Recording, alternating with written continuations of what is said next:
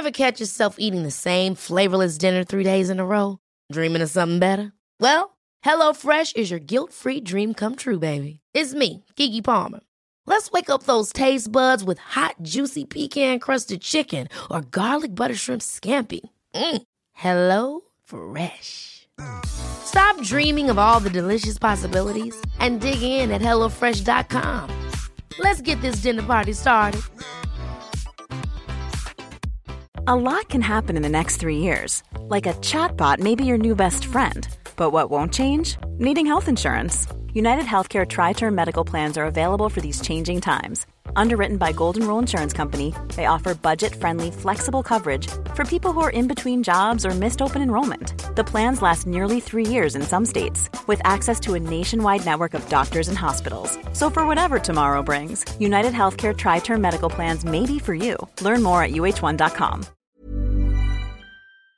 Hello and welcome to another edition of your favourite podcast, Insane in the Membrane. Insane in the membrane. Here we are again. It's Thursday. You know what that means? It's time for Insane in the Membrane with your old pal Wilson and producer Paul in the driving seat. Oh, yeah. He's over there in the corner there. I've even got a microphone. Yeah, yeah, he loves this. I like this with you chipping in. I like it. This is like the radio show. Yeah. It's absolutely brilliant. I like it. I think it keeps it interesting. With me just prattling on on my own. yeah, we need another voice. I can prattle too. Yeah, he, yeah, he can. And he's not fucking around with his boat. anyway, uh, we, we, do you know what? We, we here at uh, Insane Membrane, we're trying to bring through, you know, interesting people, uh, people that you might not necessarily have heard of, but people that I enjoyed, I've, I've enjoyed talking to. Not not just comedians, people from all all walks of life. You know, I think that's what makes it uh, more interesting, you know. I love comedians, but you know, we, we, we don't want to hear us talking about gigs all the time. So it's nice to talk to other people about other things. Uh, we've got some great guests coming up in the future from again people you might have heard of, people you haven't, but very interesting in their chosen field. And I think it all helps with the conversation regarding how we look after our mental health. You know, that's what we do this podcast for. You know, might, we might not just necessarily sit and talk specifically about mental health, but the conversations that we're having, hopefully, you'll get some something from it that will help you uh, keep yours in, in, in working order. So uh, that's why we do this, and uh, that's and that's why that's why I do it, and I, and I love to do it. So speaking of people from other other walks of life, um, we we got taken uh, up. To, we went up to London and uh, to go and interview Jamie Davis. Now he's just written a show, a TV show called You and Me, and producer Paul and I went up there to have a chat with him about the show. Um, uh, it was uh, one of the, the executive producer was Russell T Davies, of all people. It's a it's a brilliant uh, TV show.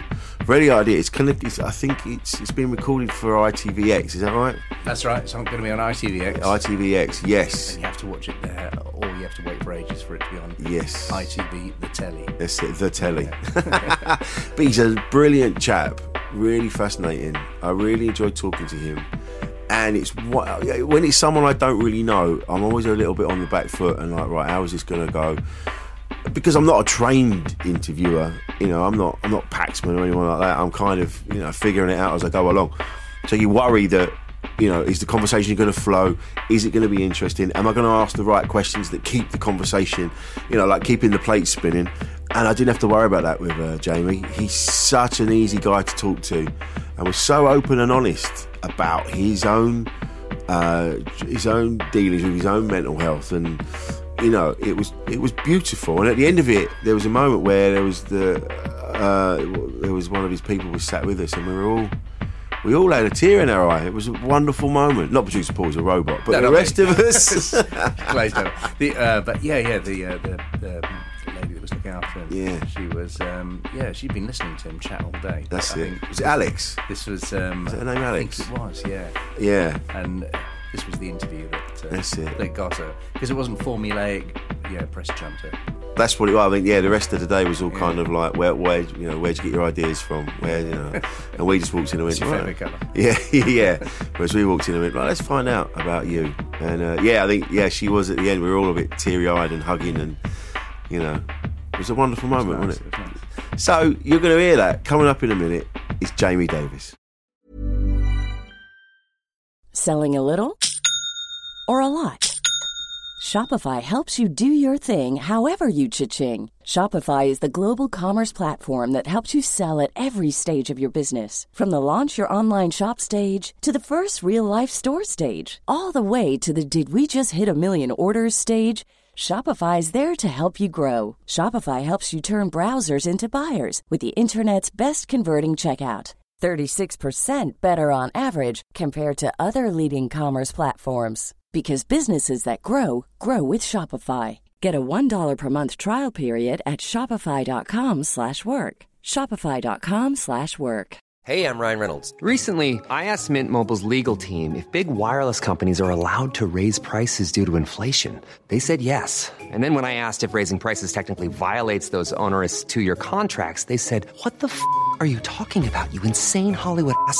So to recap, we're cutting the price of Mint Unlimited from $30 a month to just $15 a month. Give it a try at mintmobile.com slash switch. $45 upfront for three months plus taxes and fees. Promo rate for new customers for limited time. Unlimited more than 40 gigabytes per month. Slows. Full terms at mintmobile.com. There's never been a faster or easier way to start your weight loss journey than with PlushCare. PlushCare accepts most insurance plans and gives you online access to board-certified physicians who can prescribe FDA-approved weight loss medications like Wegovy and Zepbound for those who qualify. Take charge of your health and speak with a board-certified physician about a weight loss plan that's right for you. Get started today at plushcare.com slash weight loss. That's plushcare.com slash weight loss. plushcare.com slash weight loss. A podcast from producer paul.co.uk. Insane in the membrane. So there's no big introduction. We just start chatting. That's it. You know, it's uh, it's. Uh, uh, so you started at eleven today Mm-hmm. with these, and then what time are you going to be finishing later on? Do you know? Just whenever. Uh, well, I think I've been lied to several times by now. Yeah, yeah, yeah. I uh, I think we prob- we'll be done by like four o'clock, five o'clock, Yeah. something like that. Yeah. Have you done one of these before? I have, yeah. So not. Um, this is the first one that we've done for you and me, and then also you and me is the first. Uh, it's the first thing that I wrote. It's the first thing I've ever Yeah. done for anything that I've written before.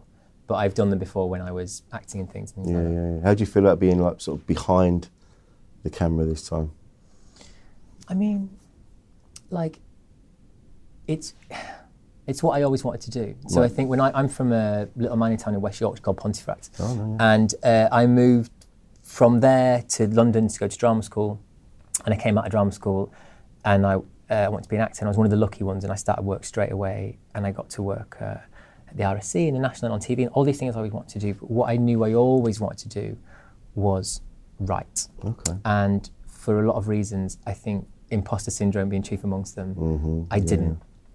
And because I didn't think I somehow uh, I went to the right school or had the right credentials or any of those things, but I decided that if I didn't do it now, I was never going to do it. Yeah. And I think that was what made me write the show and then send it to Russell.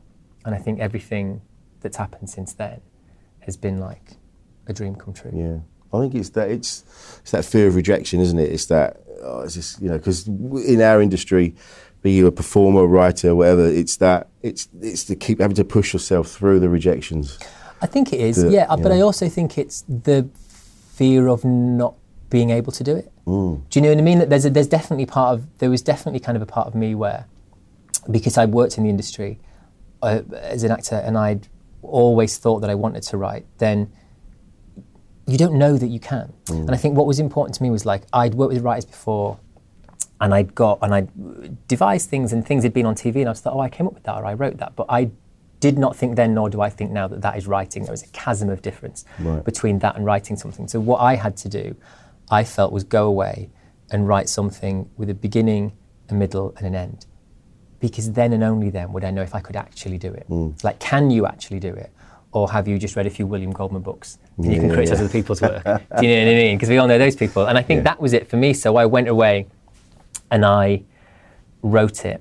And by the end of it, I had to decide, like you say, make that leap of faith and decide mm. what you were going to do. So I thought if I could send it to anybody, who would I send it to?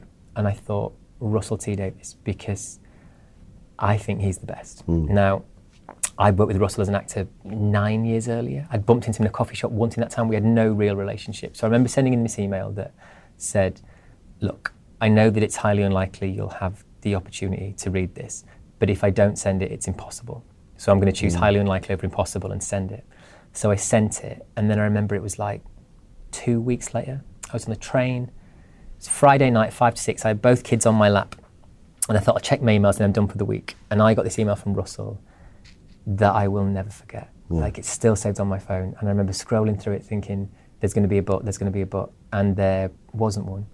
And he wrote back and he said, "Look, we should go for lunch and talk about what you want to do." So we met and we had this sort of four-hour lunch that he now calls the summit at Carluccio's, where we talked about everything. We, I mean, we talked about writing and we talked about what I want to do and we talked about the show. And he gave it to Dominic Treadwell-Collins, who's the executive producer at Happy Prince and ITV. Dom read it, was incredible about it, and said, "Look, we should make it." And then I went away and I worked in it because it was written originally as a film. Because I said before about a beginning, middle, and end. Yeah. So I want to know if you can actually do it. And then he asked me how I developed that into a TV series. I told him, and then we took it from there. I wrote it. Russell asked to read it, and then Russell said he'd like to be executive producer on it. And all this is happening in months, in like Wow. no time. Also, like from me being in the position I'm in now to getting that email on that train, it was like two years ago.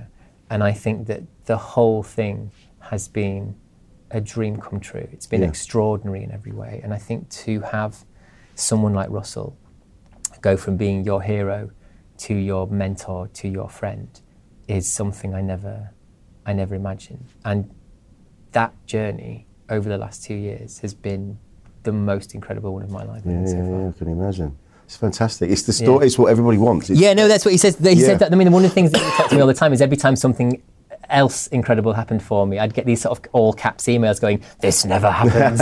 this is ridiculous," like that. But I'm, for what it's worth, fully aware. I mean that I that, that that's the case and how lucky I am, and that I think that, um, like I say, to have someone like him on your side, and for all of these things to have happened so quickly, for, for you and me to have happened, to be talking about doing a second one, the stuff that I do right for BBC now, the the other stuff that I do for ITV, is is a dream come true, and I do not know what I've done to deserve it because I can, I'm convinced that I don't. Yeah, right. And uh, but it's been incredible. Does that play on your mind? That kind of, like you mentioned, the imposter syndrome earlier. Yeah, a but now, but now A you've lot. got, yeah, now you've got, you know, you've had this incredible opportunity. You've got, you know, one of the best in the business saying, yeah, this is it. This is great. And so, surely now you must get to a point, or must be getting to a point where you're like, actually, yeah, I can do this. Simultaneously yes and no. Yeah. I think what ha- I think what happens is you what someone like Russell gives you.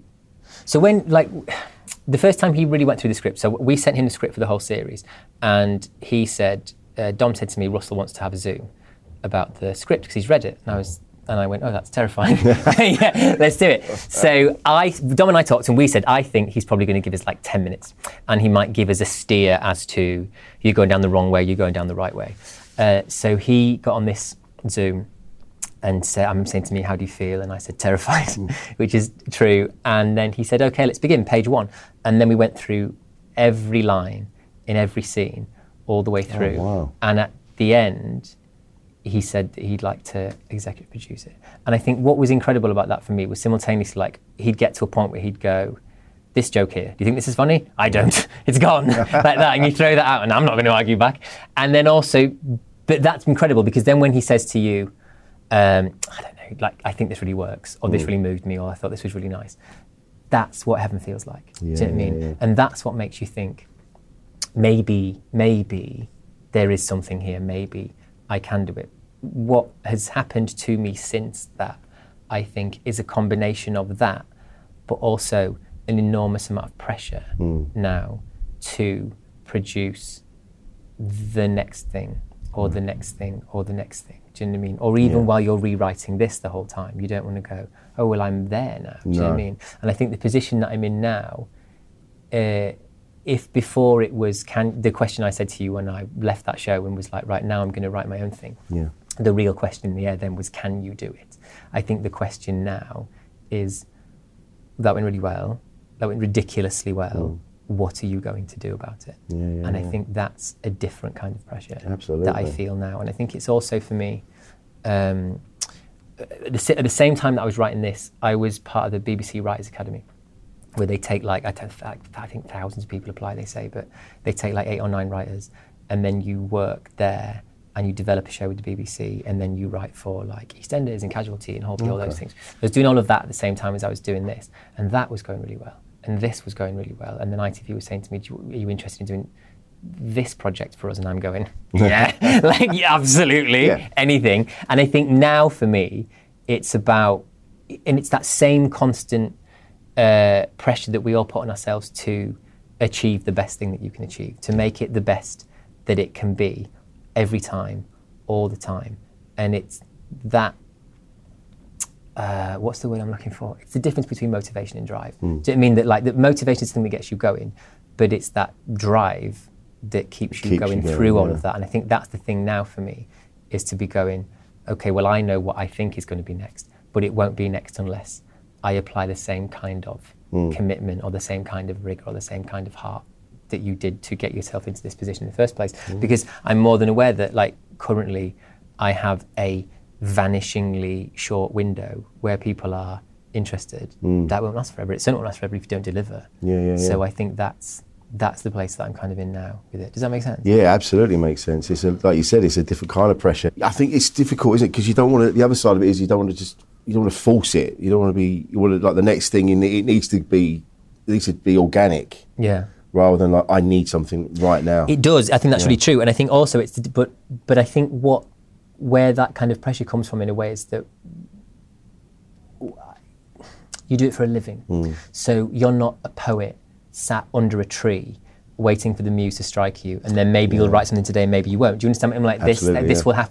If they say to you, "We'd like you to make a show for us," then they want it to be li- delivered on time, on budget, in a time frame that you do not get to come up with. Yeah. Do you know what I mean? That's That I think that's Yeah, the thing yeah, that yeah. you that you go and so, e- and it's equally you want it to be come from the place that this came from and the other shows that I've written came from that have worked for you, but you also have to be aware that well, it kind of has to come mm. Within that time frame, Yes, and I think that's yeah. where um, craft meets talent. Yeah. Do you know what I mean? Absolutely, And yeah. more often than not, one of those things is going to let you down.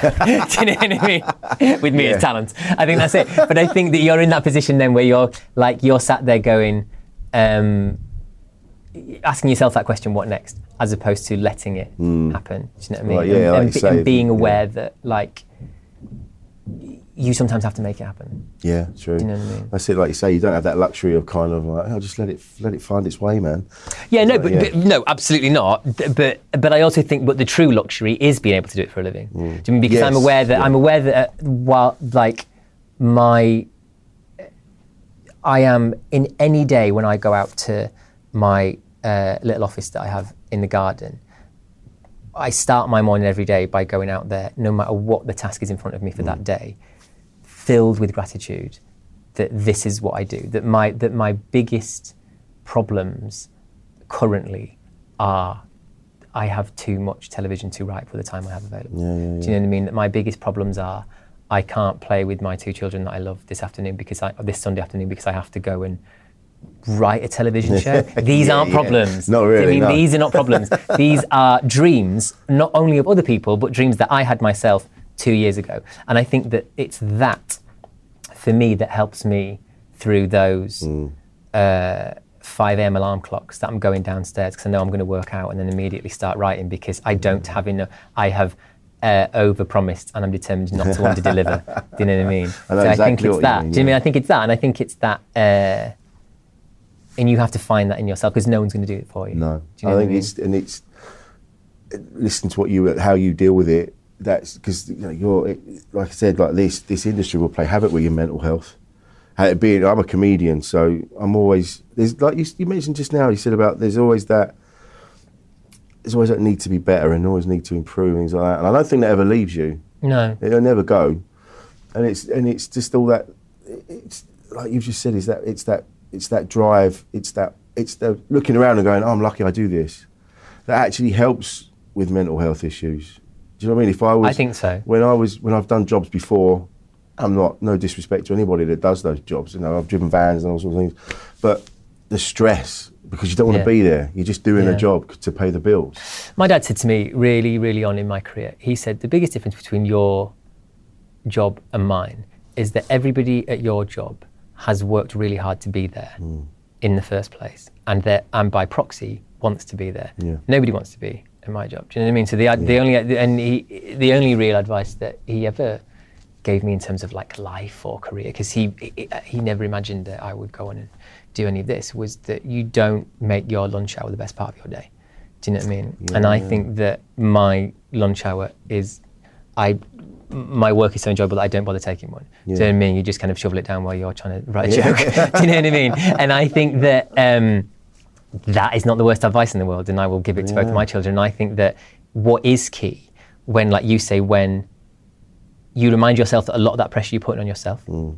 Do you know what I mean? When you're going out there to do it. And I think that you, if you start from a place where you are, if you start from that gratitude place, if you start from a place where you are grateful to go that my biggest problems are ones that I've not only brought on myself, but worked really hard to bring on myself, then you'll write from a better place. You will go on stage true, in a yeah. better place. You will write your new set from a better place. You will do a better. Po- I, I, believe. Yeah, anyway, I mean, I know that sounds hopelessly romantic, but I'm a hopeless romantic. But I think same, that you, same, yeah. do you know what I mean? But I think that that's true, and I think that that is how is one of the tools Mm. I think to move through a difficult professional period is knowing that it only is a difficult professional period. you know Yeah, yeah, yeah. I think that's it, and I think that idea of um, that you can work through it. Yeah. Do you know what I mean, by literally doing the work. That this will be better. That you will feel better at the end of the day if you've achieved the things that you set out to achieve. Yeah, yeah, yeah. And do you find it, like you've just said, like every every day you go out to your office and you go, right, I've got to do this thing. Because there's some days you're just like, I can't, I can't be asked. I can't. you know, I- it's- so- or you just don't have the. i- i- If you're a bit cloudy or whatever, and you just don't, you don't have the motivation. I think that what's two things. I think habit is important to me. Mm. So I think that when I, so I get up every morning and I go downstairs with my two children and I do a workout and then I eat and then I'm invariably in a better mood than I was Yes. when I woke up. Do you know what I mean? I've also achieved a few things, and therefore, if I can walk them to school, which is a really short commute, and then come back again, I'm ready to start in a different place to when I woke up. Do you Yeah, know what I mean? And I I, think that it. that's so that's really important to me. I think also uh, I'm aware that sometimes you can go for a run and something can come to you. Sometimes you can be sat on a bus and something can come to you. yeah. But more often than not, That's more how I do often than not, Yeah. yeah, more often than not, it, it, it will come to you in a different way if you're actually sat there prepared to do it. Do you know what I mean? Yeah, yeah, I don't. I, you don't have the time, like you say, to go. I'm just going to walk around London all day, and I reckon I'll write six great jokes. It's, do you know what I mean? That you go, or you can go into the office and do the work. And I think that for me, on the days where it's hard for whatever reason, it's about trying to relax. Do you know what I mean? Yeah, it's about trying to relax and reminding yourself that you're grateful and reminding yourself that you brought this on yourself and reminding yourself that the world won't stop turning Hmm. if you don't nail this scene, story structure, joke, whatever it is, by a certain time period. I mean, I think that's important. And also, like, when you're when you're trying to achieve a lot in life, like the, the, the career that you've chosen is not an easy one to come by. No. Do you know what I mean? And it can be taken away from you really quickly. Yeah, Do you know what I mean? That you, absolutely. you aware that it's going to take a certain amount of hard work to get it. I think what's important to me is it, it's in applying a sort of like sportsman like attitude Mm. to sportsman like work ethic to an artistic endeavor. Yeah. Do you know what I mean? Totally get because it, that's the only way that I think you can achieve, or I personally, listen, other people do it different ways. I can achieve the amount of stuff that I'm trying to do is by going, I don't need to work really hard at it and be really committed to it Yeah. in a way that you might be if you were an athletic endeavor. Does that make sense? Yeah, absolutely makes sense. And it's looking back from where I grew up. I grew up in a small town just outside London, and Pontefract. Having been there a couple of times, I imagine it's very similar. Yeah. When you when you look back and you know, don't know disrespect to Pontefract, you're kind of like, wow, I was that's I was running around Pontefract, Yeah. and now I'm doing this. Yeah. That must blow your mind. It, a- a- and my family's. Yeah, yeah, and I yeah. think that um, no, no, not none some other than me. I think that I think it does, and I think you're right. There's absolutely no disrespect to Pontefract, but there's also no point pretending that I didn't want to do this, Mm. and there's no point pretending that this uh, isn't a long journey, both in terms of geography and class Yeah. and all of those Yeah, things yes. to get here. And I marvel now at the 14 year old I must have been to go. I know what I'm going to do. Yeah. Do you know what I mean? I'm I'm going to, I'm going to move to London that I've never been to, and I'm going to write and perform in television. And I do not know to this day where that came from or where that courage came from. Mm. I can only presume naivety it's what I can think. Yeah, it's just in you. you know what I mean? But I think it must have been an element of going, because if anybody had explained to me how hard it was, I would have probably have gone, oh, hang on, I don't know about that. But I think that's, um, that's the thing about these careers as well, is that I think if, if anybody ever says to me, uh, what advice would you give somebody who's trying to become a writer or whatever it is? My advice is always don't do it. Because I think if me saying don't do it is enough to make you even think about not doing it, you don't even nearly want to do it Yeah, in the first exactly. place because it's so hard, it's so difficult, there's so many ups and downs. And I'm aware that I say this from a position of massive privilege Yeah. and that things have happened really quickly, but I think it's that idea of going, even when it's going really well, it's going to be really difficult. Yeah, absolutely. Do you know what I mean? Yeah, and it's finding your way through that, I think. I think it's and it's growing up in a small town like that. I and I'm not. This is not me being arrogant. I just always knew there was more. I Yeah. I was like, I've got I've got friends of mine that still live there, and they haven't really moved away. And they look at what I do and just "You- what? You, why did you drive to Carlisle? I'm like, what's really good Yeah, one? yeah, yeah, And then where were you the next day? I go, I was in Manchester. They go, you're what? What are you doing? And it's just they can't get their heads around it. But I just always knew there was more. I think that that's that like you said that when you were 14, you were like, no, that's what I want to do. I just it's, it's But I think I knew there was Yeah. more without knowing what it was. Yeah, exactly. Does that make Yeah. sense? I didn't know. Yeah, I didn't. I didn't know what it was, but I knew it wasn't necessarily going to be. But then it was out out there. Just somewhere. something. Do you know what I mean? I think it was always that thing about um, that I knew that I wanted to try, Mm. and I think that when I look at, and I'm thinking this now as I talk to you, when I look at that 14 year old going, do you know what, mum? I've got a great plan.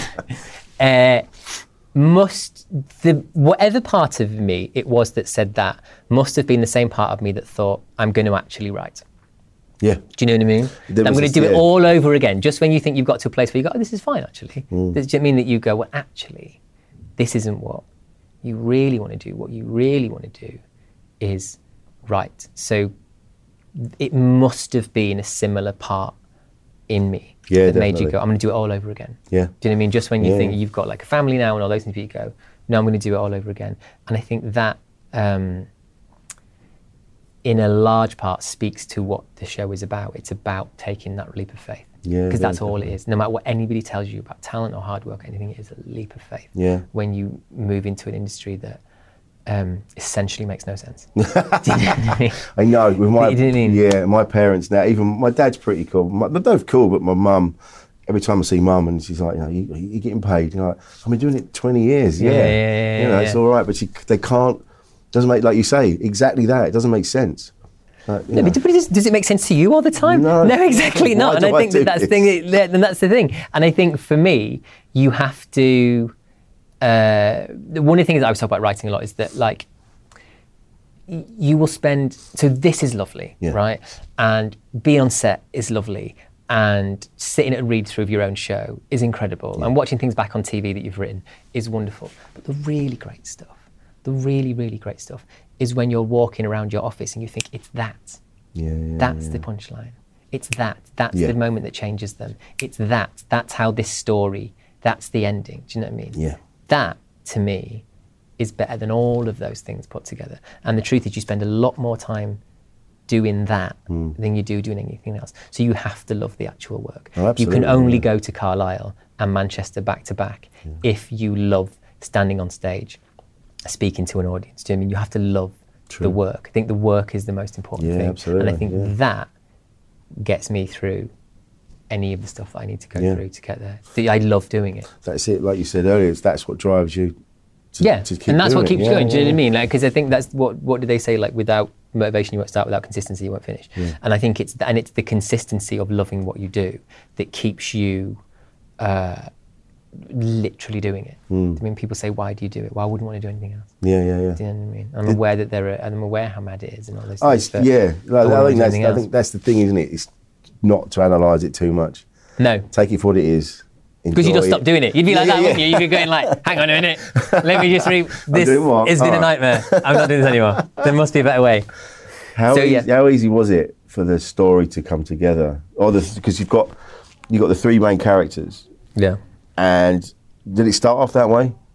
With three different- it started off uh, with me.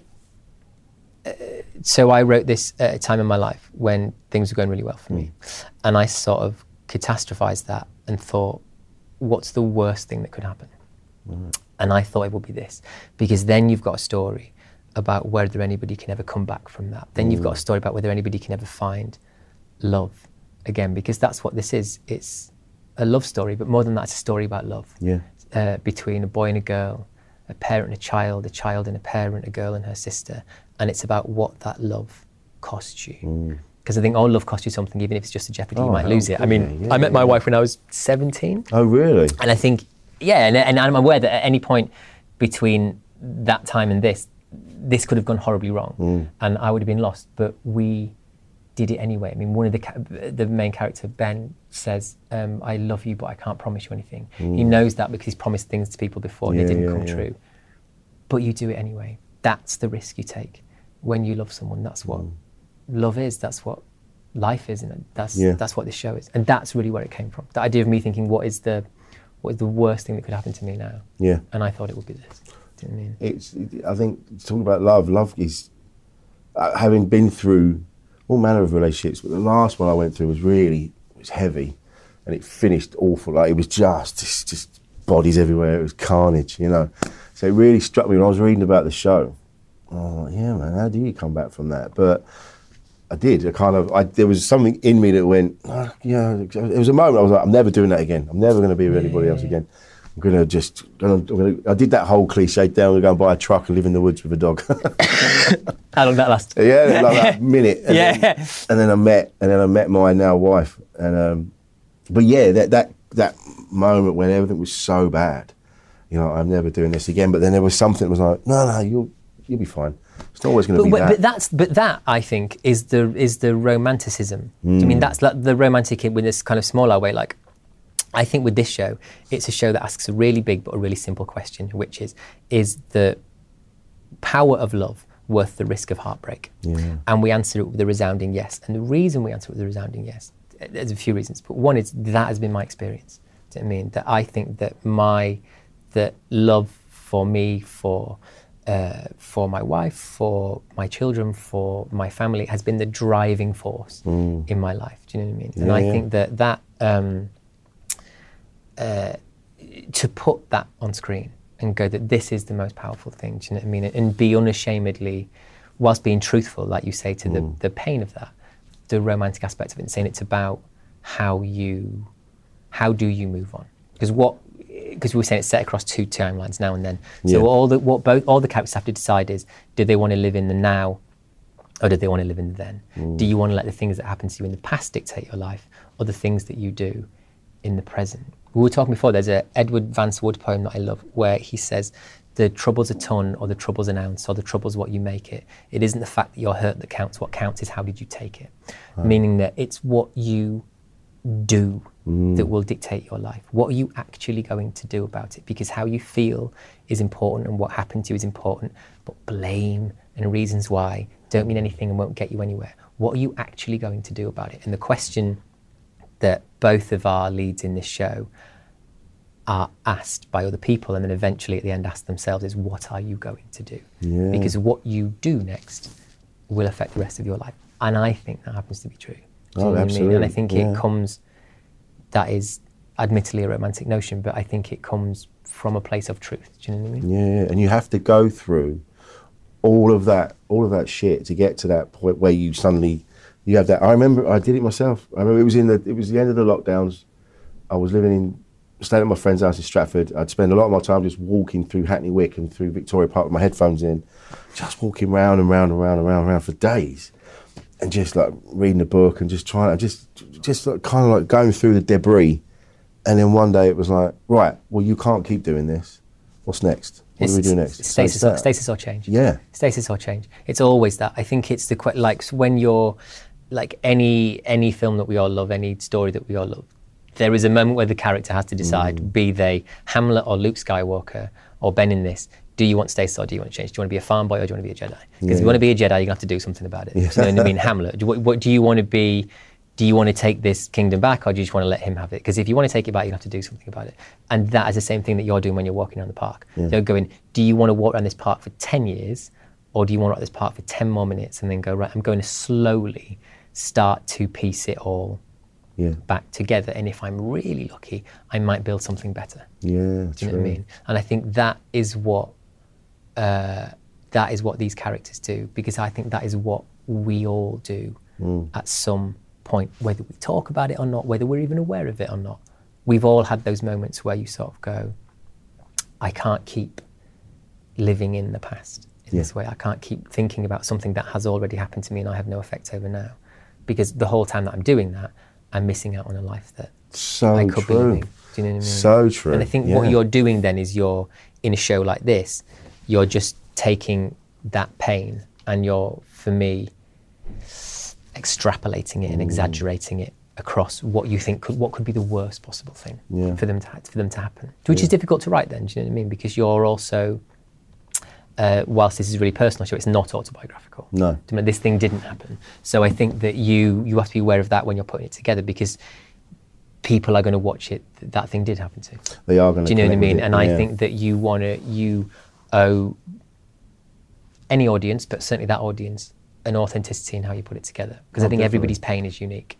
Do you know what I mean? Everybody feels pain in a different way. Mm. So it's about finding it for yourself, about finding where you felt it before, and then imagining, seeing it in other people, and then imagining what it would be like for these characters. Do you know what I mean? And I think that's how you come to it. And then you're also doing it in a show where we always said like it's got this because of the backwards and forwards element of that timeline. You're trying to keep the audience guessing as to what happens next Yeah. all the whole time. So there's like an E.M. Forster quote that I love where he says, um, "Stories live and die on the same merit, which is." Does the reader care what happens next? Because if they do, you've got a story, and if Yes. they don't, you really don't. So I think you're trying to do that, and then you're also trying to hopefully uh, make people laugh Yeah. as well. Do you mean and keep the? And so when whenever I think about how do you balance that lightness and that darkness, I think the answer is that you you just tell the truth. Do you I mean because we've all had moments in our life of tragedy, Yes. and we've all had moments in our life of hilarity, and sometimes they've happened in the same day Yeah, or the same definitely. week. Do you know what I mean? Yeah. And I think it's so you just if you tell the truth both times, you'll be fine. Yeah. Rather than you trying to write tragedy in a comedy. Do you know what I mean? I think Yeah, that's always been key to me is that you um, you keep it authentic to yourself the whole time, and then hopefully by that it'll be authentic to an audience. Yeah, absolutely. And when you're when you when you were writing the characters, because having spoken to writers before, and they were saying like they know when the characters going in the right direction because it they actually become real. And Yeah. so and you'll be writing something for that character, and you'll go, no, no, actually, no, Ben wouldn't do that. That's not what Ben's. That's not what Ben's about. That's. Yeah, yeah, yeah, do you find that? Is it? Well, yeah, and it's annoying because sometimes it would be really convenient plot-wise for him to do it, and I think that I often have moments where I go, "What if Ben just comes in now with a little bit of plot? That'd be Yeah. great." But he wouldn't. Just come in. just, just pause the story while I explain what's going to happen next. Uh, yeah, but you have to because, but that, uh, but that's rigor. And that's drive. That's what we talked about earlier. Because Mm. Yeah. again, the danger for me when things are going well is that you go, "Ah, "That's fine. That's a turning point. That's a crisis point. That's." Do you know what I mean? You go, "That's Yeah. fine." And I think that that is the real gift I think of like Russell's mentorship to me is that even when he's not on the Zoom, he's in the room. Hmm. He's like on my shoulder when I'm writing something. I can hear him going, "Coincidence." Do you know what I mean, like that's a coincidence. He's just come through with a bit of plot. That's just Yeah, yeah, exposition. yeah. So that's all the easy stuff. The really hard stuff is then going, uh, "What would I do?" Do you know what I mean? well, okay. So the simplest thing that you go in like, if this did happen to me, what would I do? Hmm. The good thing and the bad thing. Do you know what I mean? And I think that it's about uh, staying truthful to that sometimes. Now, whilst I'm not, obviously, I'm not Ben, I'm not Emma, I'm not Jess, I'm not those people, but you are trying to inhabit that character through yourself because they're all part of you. Yeah. Do you know what I mean? Absolutely, That I think yeah. that any any of these people, any things they do, are versions of yourself, Yeah. and always will be, or they're versions of um, my wife. Do you know what I mean? Or they're version, or the people, the the the children are the versions of my children. Mm. That you because you couldn't.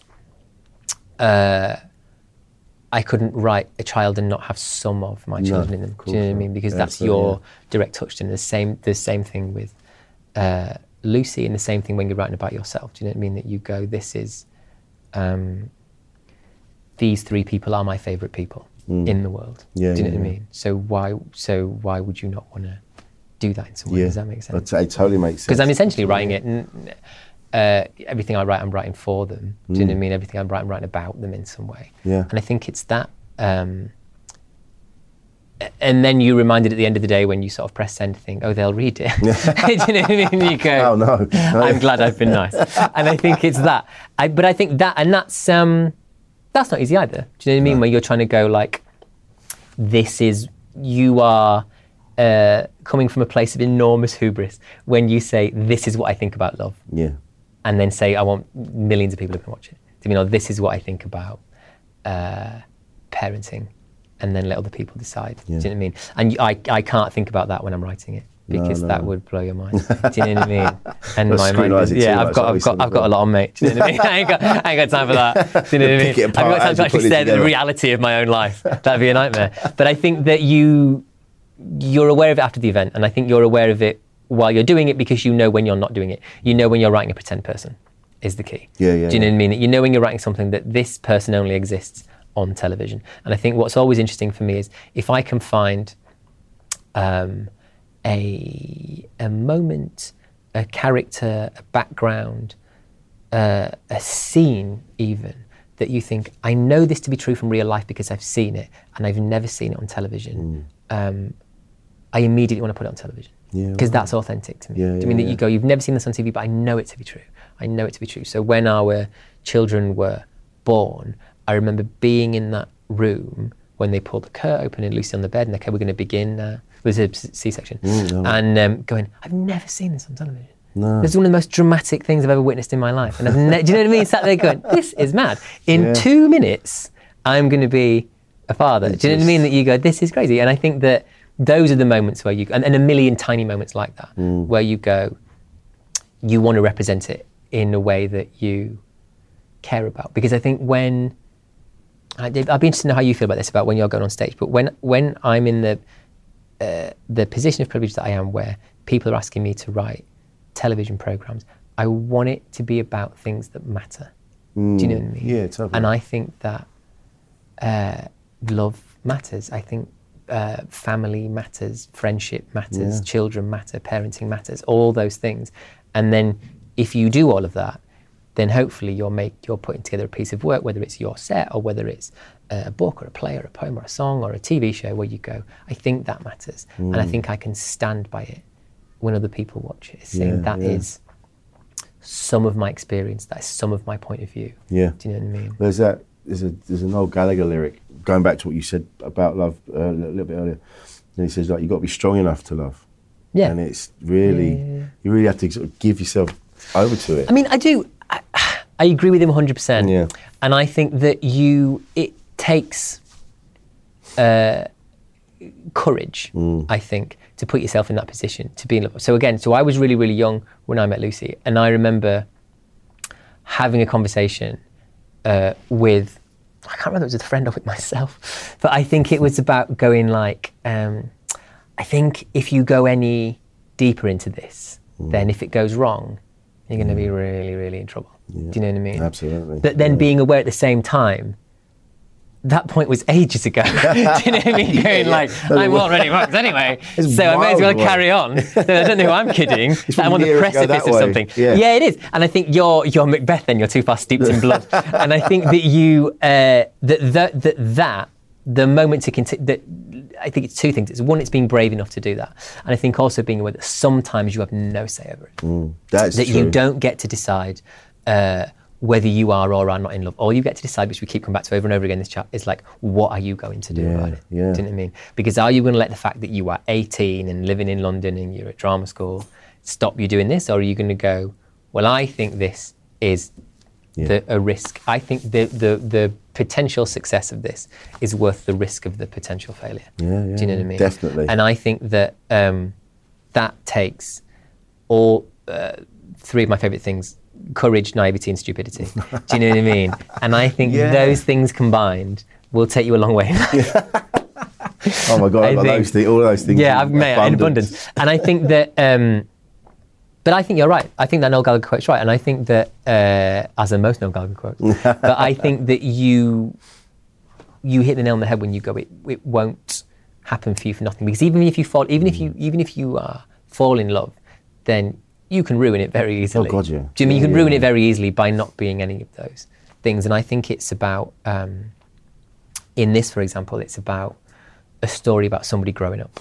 That we meet someone when they're 22, and then by the by the time we leave them, they're 27. And I think that nothing makes you grow up like falling in love. Oh, because I think when you yeah. because I think it makes you immediately selfless for the first time. Do you know I mean that you you care about this person more than you care about yourself, Yeah. and then times that by infinity when you have a child, and then another child, and that's the arc that this character goes on. Do you know I mean? that that love for the for your child. I remember my, when my first was born, and people had talked about unconditional love and just a feeling like no other, and just just holding him, and I just thought I was going to burst. It was Yeah. it was like nothing else I'd ever experienced. And I'm so glad I got to experience it. And the same when the second one came out. You know, you kind of like, this is. I didn't think. I thought it would be because it's. You know, I've done that before. You know, no disrespect. I love them both dearly, but you kind of go, yeah. You know. But it was. It was just as strong. You know, Yeah. I, I just this this tiny person. I remember, so we talk about naivety and stupidity, Yeah. thinking that I was very well prepared. I was thinking, I've got this, to, I know what I'm doing, Yeah. I've set this life up. Do you know what I mean? And I think that um, I'd read all the books, we'd bought all the shit. Do you know what I mean? We, we, We I was on top of shit. all of it. Yeah, that's it. And, um, but the emotional intensity of holding him for the first time, um, I burst into tears Mm, and I didn't know why, and I, I couldn't put my finger on these tears of happiness or these tears. It was almost like shock. So, I mean that it was like a, it's like such an emotionally charged experience to hold him that I remember only concentrating on not dropping him. Yeah. You know I mean? Because everything else around me seemed to be breaking down. And Yeah. uh, people say to me, Like, Are you yeah. all right? Are you all right? I'm thinking, my, Look after my wife, I'll be fine. Do you know what I And mean? they just seem so fragile. Yeah, because they are fragile. Do you know I mean? And also that love is that strong as that love is, that life is fragile, and you can ruin that. Do you know what I mean? And I think that that I agree with that. The intensity of that moment, Yeah. I think, is something that uh, I'll never forget, and I think that's something that. Again, you think about when have I ever seen that television? Because I know friends who've had that experience. Do you know what I mean? Mm. Yeah. So, is there a way of finding? Is there is there a way of finding that thr- on the TV Yeah, in a yeah. script? Do you know what I mean, in a set, whatever well, this it is. is it, and it's that it's going back to the to the to the script. It's that, like you say, there's been they've the characters have been through some extreme trauma, and then it's it, like you say, it's like what are you going to do about it? Is that make are they made that decision? Like, am I going to let that affect going forward, or am I going to go right? No, that was then. This is now. I'm going to start again. It's But that's the journey. the- I think yeah. everybody has to go on because I don't think anybody goes immediately, get up, get over it, turn the No, page. no, no. no. Do you know what I mean? You can say that and you can have that poster up in your room Mm. and you can listen to that motivational clip on YouTube and good luck with it. But you're not, do you know what I mean? Like that, that you are going to have to find your own way Mm. through it. And you will end up, inevitably, because we always end up this way, going, I need to move on yes. is the first step. Actually, moving on is Yeah, yeah, much yeah. more difficult than that. This I think. Do you know what I mean? That you think I know, I know what I want to do. Wonderful. So does everybody. Do you know what, I mean? What are you going to do How are you about it? How are you going to do it? Yeah. How are you going to do it? Do you know what I mean? Right. Line, we'll line up a little bit. Living in Pontefract, did you ever go to the haunted house? Uh, no, I didn't. We. Um, I, somebody was talking about this recently. They made a, like a. Uh, there's like a YouTube thing about it or something, but I never went. I never went. Did you? You ever go there? No, I, No. I've got friends that have. They do another podcast called the Parapod. So there's one of the guys, Barry Dodds, and he's he comes with all the stories and he believes it all. He's got all the equipment, ghost hunting equipment. And then you've got Ian Boldsworth, who's the other guy that just debunks the lot all Yeah. the time. It takes great pleasure in just shitting all over Barry's Yeah. dreams. And they went to the house and spent the night. And In Pontefract. yeah, which you can do apparently. It's yeah, you can. It's a it's a funny place because it's like um, I think it was Richard II maybe no, someone called it the key to the north.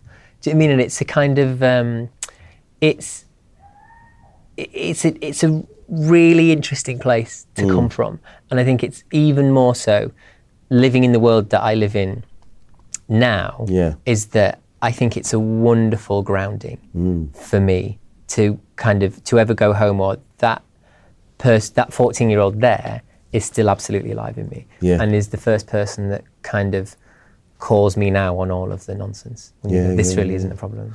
But it's Do you know what it's that it's again it goes back to what we were saying about there's that something in you just oh, there's there's more I know there's more, and it wasn't it wasn't that I didn't have any love for the town I grew up in. It was just that it was just this isn't big enough. There's something else. Yeah. So I was always heading into London to see bands and things like that. I was Yeah. always there was always something. And I remember saying to a friend of mine, I was, I was delivering bedroom furniture. That was my job at the time, and I was taking some stuff to his place in Kennington.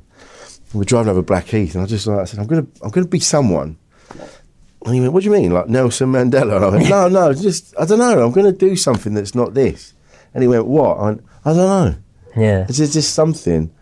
I just, and it just ended up. I ended up being a comedian, and then doing doing this, and it's the same. That can be a curse, though. I think that early ambition to, it can be, it can go both ways. That do you know what I Yeah, mean? yeah. Because I'm also aware that um, things have worked out brilliantly. Thank you very Mm. much. I mean, but if they hadn't have done, Well, yeah. then that's really hard for you. And how how long do you keep doing the same thing, or how long do you when do you change? Do you mean that kind of thing? As you said, it's all very well wanting to do something, but can you do it? Yeah. And there's people I know that, and I feel for them. They want to be comedians, but they, But- just, but they just haven't yeah, got it. yeah, And I just, oh, it just breaks my heart when yeah, I, I when think see so. 'em. And I think that that's um, for me. I think that I remember coming down when I first moved to London. I remember saying, "I'm not going to go home for 14 weeks." Right. So do you know I mean? So I remember a lot of people were like, first weekend, back to mum and dad's in Hampshire or whatever. Yeah. Do you know what I mean? But I was thinking I'm going to stay because if I stay, then I feel like I'll know it. And it, you, you almost go in a place where it was such a bold choice for me to leave uh, Pontefract and go to London that I almost allowed myself no way back. Does that make, Mm. Yeah, does that make yeah, sense to like me? I was thinking yeah, I was almost giving myself no choice, going like, Yeah. it has to be this. Now look, if it hadn't have worked out, hopefully you would have found, like you would have, you would have found something else in a different way. Mm. But that determination, I think, to go, no, this absolutely has to work, and then be aware that any success you've had since then has all every single bit of it's come with a slice of luck that you have to be grateful God, for. yeah. Yeah, Do you know yeah, what I mean? That when people talk about uh, luck is the residue of design, fine, but it exists. Do you know what I mean? That like for if if we'll talk about this show. Uh, if I send Russell that email and he happens to be too busy to read it that week, and then it gets lost in a load of other emails and he never gets round to it, maybe we're sat here now. Maybe we're not. We're probably not. And I'm aware Yeah. of that. Do you know what I mean? That so that you have to be, and that's gratitude again, isn't it? True. That's you sort of Yeah. going. Um, it, then if anything bad does happen, then that you feel unlucky or you feel um, uh, unjustly treated or any of those things. Do you know what I mean? That you go, well, Yeah. You've had breaks as well. Yeah, Do you know what I mean? And I think it's it's looking always for me uh, for equilibrium Yeah. to keep going. Do I think I mean? it, it does come down to your outlook on how you just see the world. Because there are people I know that were just like, well, I'm not going to, I'm not even going to attempt that because that's not, it's not going to work. So I'm not going to do it. Yeah. Whereas you, you obviously have that in you to go, like you said, what's the worst that can happen? It's either going to be this or this. Yeah, well, it could So- be really bad. Yeah, yeah, yeah. I could have, So- gone to London and it'd been a nightmare. But I could have sent it to Ross and he'd gone, this is the worst thing I've ever written. Never email me again. But I think that, uh, I'm sure that email's coming. But I think that uh, that speaks to that kind of romanticism. And Mm. romanticism is a dangerous thing. Do you know what I mean? There's, um, you know, that um, Teddy Roosevelt speech, The Man in the Arena, Yeah, where he yeah, yeah. starts it by saying, the poorest way to face life is to face it with a sneer. Do you know what I mean? Like, I don't do that and not through any concerted effort, but I just I, I can't. Do you know I mean? Like my I'm always set slightly towards the romantic. Do you know what I mean? And that gets you in trouble sometimes because you think, no, I can definitely do this. Do you know what I mean? I I'm can- I always, yeah, I'm very much a kind of. I didn't realise I was that way, but obviously I am because that's how I ended up doing what I'm doing. I just kind of, yeah, I did it. I didn't Yeah. set out to be a comedian. I was kind of, I loved comedy. I could pull a pint, so I ended up working in a comedy club. And then comedians would come through and like, we've actually been talking to you, Rich, and you actually, I reckon you could do this. Do so when did you when did you first think I can do this? When I was 30. So, 30. yeah. So no, growing up, it wasn't. You know, it was that classic thing of wanting to be in bands and things like that. And and then I had kids really young, so I was just sort of like doing that. So it wasn't until later on, and I just thought, and it, was- it was that. It was like, yeah, go on then, I can do that. Uh, But I, obviously, subconsciously growing up, I was always making people laugh, not necessarily Yeah. at school, but friends, and I could always do that. And so obviously, on a on a level somewhere buried deep, I was obviously preparing yeah. for it. But I think as well, it's that thing, isn't it, where you go, um, I don't know. Let's say you want, let's say you want to be a stand-up comedian, Mm. then you might watch, I don't know, take your pick, Chris Rock at Hammersmith Apollo, two thousand people, and go, oh, I could never do that. Yeah. Do you know what I mean? But no, but then you might watch someone do a gig for 500 people and think, oh no, they're amazing. I could never do that. Then you might watch someone in comedy store and do really rip up 10 minutes and Yeah. think like, oh, I don't know if I could do that. Then you might, but, but one of those things, you might go, oh, I think I could do that. Yeah. And if I could do that, if I could do type 10, do you know what I mean? Then maybe I could do 20. And if I could do 20, maybe then I could do 400 people. And then maybe, and I think it's from there, isn't it, that you go. And then I think there are some people, I'm not one of them, who look at Chris Rock Hammersmith Apollo and go, yeah, I'd do that. That'd be great. I'd be brilliant at that. There's an element. But I think that's, Yeah. um, for me, because I think writing's a lot safer than, because I'm not doing it live in front of everybody like you are. But I think that at what point did you see something on TV and go, um, you watch, I don't know, an Alan Bennett play, an Aaron Sorkin film, a Russell T Davies TV show, and think, uh, a Charles Dickens, I'm going to think, oh my God, I could never do that. Yeah. But then you maybe watch something and think, oh, I think I could do that. Do you know I mean? Or, or maybe you do think that that that goal seems so extraordinary to me to have a show on TV about things that really matter to you, as unlikely as it seems Yeah. it, it feels like it's worth pursuing. It's back to that original email to Russell Yeah, where I yeah, say, look, yeah. I know this is unlikely, but if I don't do it, it's impossible. So I'm going to choose unlikely over impossible and have a go. So that email I sent to Russell is essentially me at 14 in Pontefract. It's you deciding to be stand-up comedian. You go, I'm aware it's unlikely, but if I don't ever stand on stage and hold a microphone, it is by definition impossible. Damn, yeah. So I'm going to choose unlikely over impossible Yeah. and see where that takes me. And it took you to hear and it took me to hear. True. Do you know what I mean? Yeah, very true. Do you do you feel now that you've you've studied writing and you're you're writing things yourself now, has that ruined film and television television for you? Like when you're no, watching I, it? I know you get this a lot. I th- it, it makes Yeah. it better. So, like, um, we talk about structure a lot in storytelling, and uh, structure for me is simply the control of suspense. Yeah. That's all it is. Do you mean? And I think that when you're watching things, then on television, rather than me watching it thinking, uh, that's the turning point. If he starts off as a coward, he's going to end up courageous. rather than that, you're watching the ones that really work, and you're going, that's really clever how you've done that. Do you know what I mean? Yeah, that's really still that, within the framework, within the but- framework. Do you know what I mean? Yeah. The, the, the most beautiful part of the picture is the frame, and that you're going that within that, you've still managed to surprise me. Or Yeah. sometimes you've gone, you've given me exactly what I wanted when I wanted it, and there's no shame in that either. Do you know what I mean? Yeah, I think yeah, that. So I think for me, it makes you a diagnostician of film and television, of story really, because that's all mm. this is. What you're doing on stage, what I'm doing. It's yeah, just story. It, the the poet under the thing. If it's narrative, it's all story. And I think that I'm fascinated by how story works. Mm. I think so. When I can watch any film, any TV show, and be interested in how they're putting it Yeah. together. Do you know what I mean? Yeah, absolutely. Because that's where you start off with everything. Like you can have that moment of inspiration where you might go, I'm going to write a show about two people who do a podcast, right? And you go, great. But you, before you get interested in that character or any of that, you go, what happens? Yeah, yeah. Do you know what. I mean? That, that and how are you going to make it happen? And how do they learn? And what, how do they change? And what's the story really about? All those big things.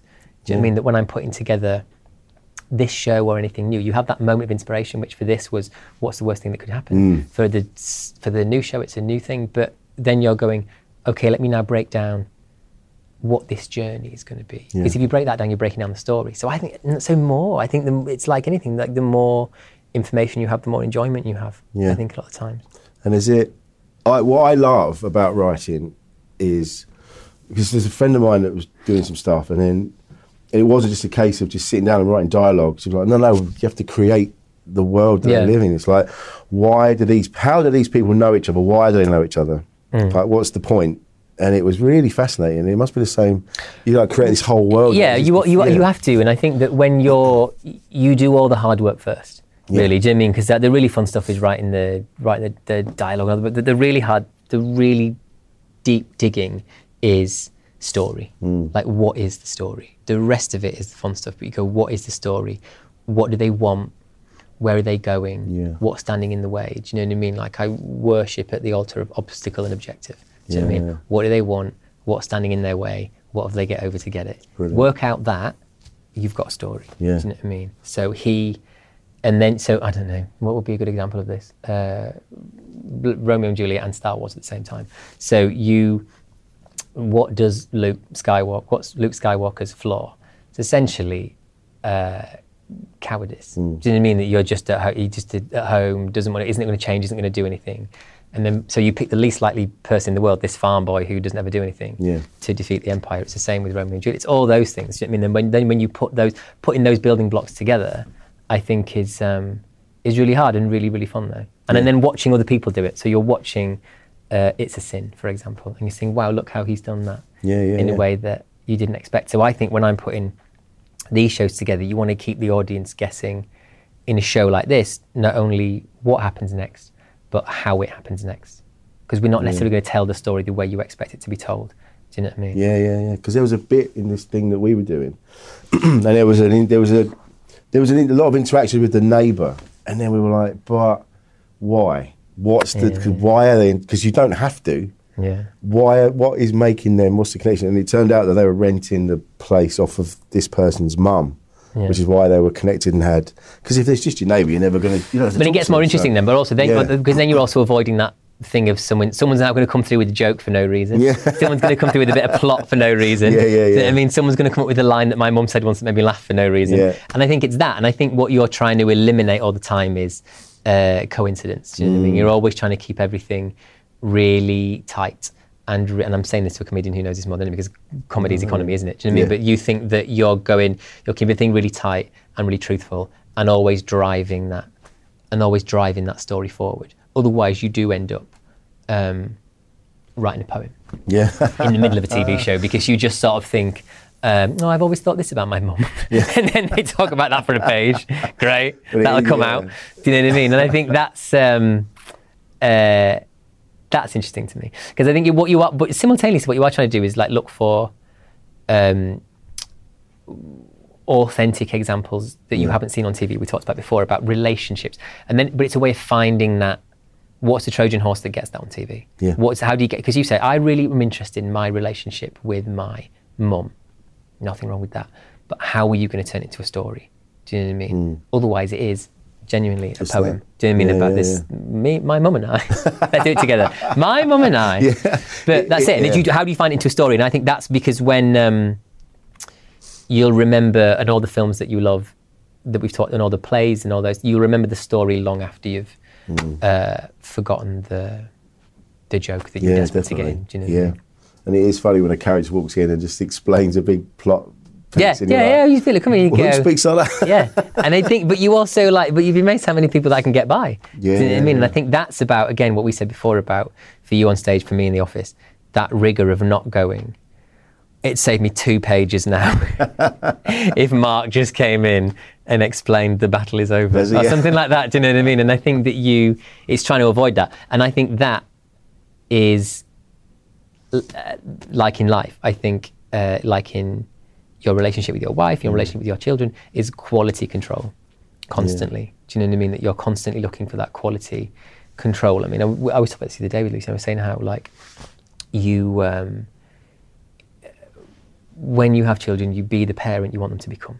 You be the adult you want them to become all the time, which is terrifying because you're then essentially in a fly on the documentary series about your own fucking life every day. Do you know what I mean? and I yeah, think yeah. that you, uh, but that's what you're doing when you're working because you're going like, if you go out to do walk to walk around the park and try and come up with some things for a set, and you go, oh, that'll do. It's only you on stage doing it when no one's Yeah, laughing. true, It's only man. you on stage doing it. It's, like, it's only, only I, I, there's only my name on these things that I'm sending to Russell. Yeah. That means if I go, oh, that's fine. That's fine. He'll come back and say, it's fine. Yeah, I'm not yeah, doing yeah. it. Do you know what I mean? And I think that if he would, no, he wouldn't say that. It'd be much more harsh. But I think that that thing that I was saying to you about children is applicable to work, is applicable to all those things. Do you know what I mean? That you're Yeah. going, it's that quality control about going, what do you, who do you want to be as a person? Who do you want to be as a comedian? Who do you want to be as a writer? Who do you want to be as a podcaster? Who do you want to be as a father? Do you know what I mean? And it's the, mm, and again, I know this is really romantic. I've just said it 20 times now. But the more rigor you apply to that, the harder it is. But the better the payoff will be. Yeah. Because you'll be, you'll be happier, I think. And that's the goal, isn't it? Absolutely. To make yourself and the people around you happy. That's Yeah. what I'm trying to do with this TV show, with my family, with all those things that you go. You want to, like, I was saying to before about um, the poorest way to face life is to face it with a sneer. Like, Mm. my heroes, so uh, whether you are Shakespeare or Dickens or Aaron Sorkin or Alan Bennett or Russell T Davies, that they don't do that.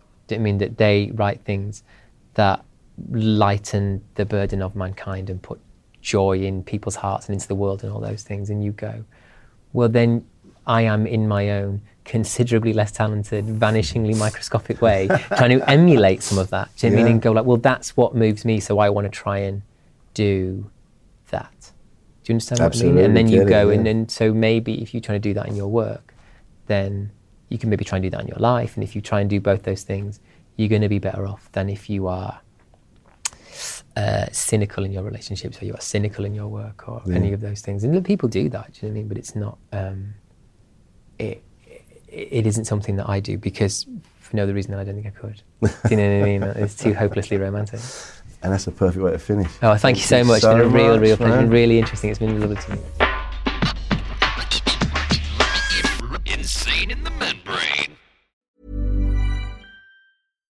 Hi, I'm Daniel, founder of Pretty Litter. Cats and cat owners deserve better than any old fashioned litter. That's why I teamed up with scientists and veterinarians to create Pretty Litter. Its innovative crystal formula has superior odor control and weighs up to 80% less than clay litter. Pretty Litter even monitors health by changing colors to help detect early signs of potential illness. It's the world's smartest kitty litter. Go to prettylitter.com and use code ACAST for 20% off your first order and a free cat toy. Terms and conditions apply. See site for details. Hold up. What was that? Boring. No flavor. That was as bad as those leftovers you ate all week. Keke Palmer here, and it's time to say hello to something fresh and guilt-free. Hello Fresh. Jazz up dinner with pecan-crusted chicken or garlic butter shrimp scampi. Now that's music to my mouth. Hello Fresh. Let's get this dinner party started. Discover all the delicious possibilities at hellofresh.com. Even when we're on a budget, we still deserve nice things. Quince is a place to scoop up stunning high-end goods for 50 to 80% less than similar brands. They have buttery soft cashmere sweaters starting at $50, luxurious Italian leather bags, and so much more.